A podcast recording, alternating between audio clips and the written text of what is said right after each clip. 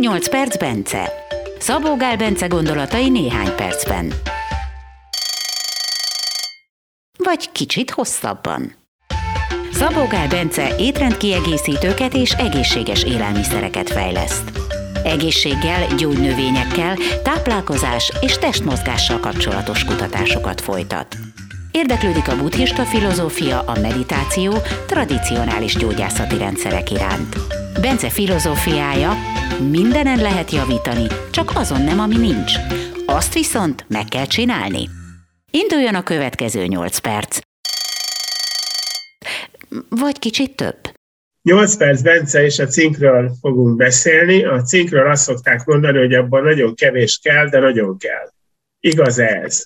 Ideálisan egy olyan ö, átlag napi tizenöt milligramm cinkbevitel az, az tökéletes, de hogyha ennél magasabb, az se feltétlenül baj. De mondjuk így az ilyen hosszú távon ilyen harminc-harmincöt milligramm, hát inkább harminc milligramm fölé nem érdemes menni. Ez nagyon sokat függ azért attól is, hogy egyrészt mennyi ö, olyan antinutritív anyagot fogyasztunk, mint mondjuk a fitinsavak, amik kihajtják a cinket. Attól is függ, hogy mennyi rezet fogyasztunk, mert a cinknek meg a rézaránya az, az nagyon fontos, és hogyha ez, ezek arányban maradnak, akkor ennek többszöröse is biztonsággal fogyasztható. Tehát a lényeg az, szerencsére az élelmiszerekben a cink meg a réz az, az jellemzően együtt van, jó arányban jelen, és emiatt természetes táplálkozással nem igazán tudjuk túltolni az egyiket vagy a másikat. Hogyha szedjük, én azt szoktam, hogyha valaki tizenöt milligramm cinket szed, fél és másfél milligramm közti rézmennyiséggel együtt, akkor abból baj nem lehet. Az, az biztos, hogy jó, akkor is, hogyha egyébként sok cinket rezet fogyaszt a táplálkozásával, meg akkor is a keveset.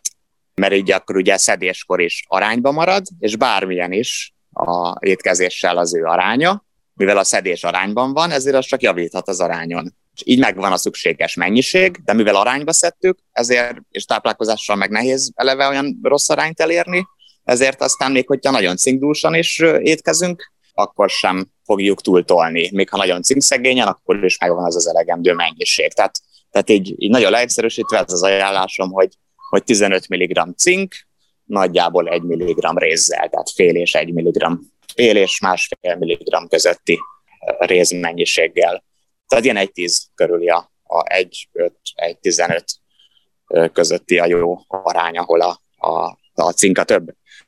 Na most a, egyébként a, a sok cink, de hát hogyha ilyen nagyon sokkal több, ilyen százszor annyi vagy ilyesmi, és egyszerre van bevéve a rézzel, akkor az korlátozhatja a réznek a fölszívódását, fordítva nem, a réz az nem tudja a cinknek a fölszívódását korlátozni, de gyakorlatiban egyik, egyik se tudja a másikét, mert hogy olyan aránytalanul kéne beszedni őket. A jó minőségű formái, ahogyan egyébként mondjuk az állati élelmiszerekben is megtalálható, az egyébként is aminosavakhoz van kötődve, és így úgynevezett peptid csatornákon szívódik fel, a, a, vagy peptid csatornákon is, és nem csak úgynevezett ion csatornákon, mert ez utóbbiakon versengeni tudnak, bár ehhez elég nehezen tudnak versenni. Tehát nem igazán versengenek ott se, hogy ugye elmondtam, de mivel hogyha jó minőségű a forrás, tehát mondjuk teszem a zincbizglicinát, vagy részglukonát, vagy ilyesmik, de mondom, az állati élelmiszerekben ez mindig ilyen aminosavhoz kötött formában van, akkor azokon a csatornákon is felszívódik, amiken az aminosavak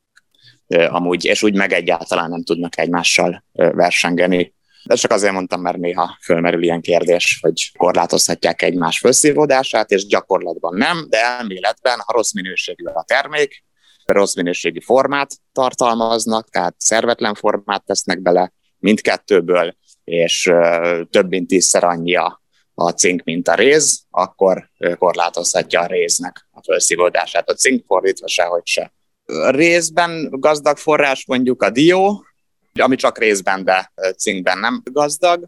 Most nem is tudom, hogy mi az, ami még csak rézben gazdag, de cinkben nem. Nem tudom, a dió az, az úgy emlékszem, az ilyen. Olyat mondani, hogy ami viszont meg csak cinkben gazdag, azt most hirtelen nem tudok, viszont olyat, ami cinkben is, részben is gazdag, és ugye nyilván ezek a legjobb források, az a kagyló, az mind a kettőben nagyon gazdag, ilyenek általában a májak, mondjuk különösen a borjúmáj, marhamáj az, amelyik részben is gazdag, nem csak cinkben, de az olyannyira gazdag részben, hogy, hogy nem is szabad belőlük hetente tíz-tizenöt dekánál többet enni, mert hogy annyira sok bennük a rész. A többi májban ott, ott, ott jó arányban vannak combhúsok, tehát mondjuk csirkecomb, meg úgy általában ez úgy igaz. A vörös húsokban is van, igen, tehát ezek, ezekkel jó források.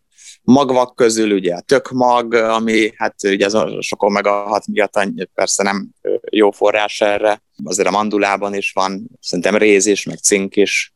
De a lényeg az az, hogyha kagylót, csirkecombot, meg úgy eleve, tehát nem mellehúsát teszi az ember a húsokból, akkor, és nem csak napi pár falatnyi húst tesz, akkor, akkor az rendben van, de én különösen ajánlanám a kagylót. Tehát az, az, hogyha valaki eszik rendszeresen kagylót, mondjuk heti háromszor, akkor biztos rendben lesz a cinkréz bevitele. Ezt honnan tudod észrevenni, hogyha, hogyha ebből hiányod van, ha egyáltalán észrevehető? Uh-huh, uh-huh.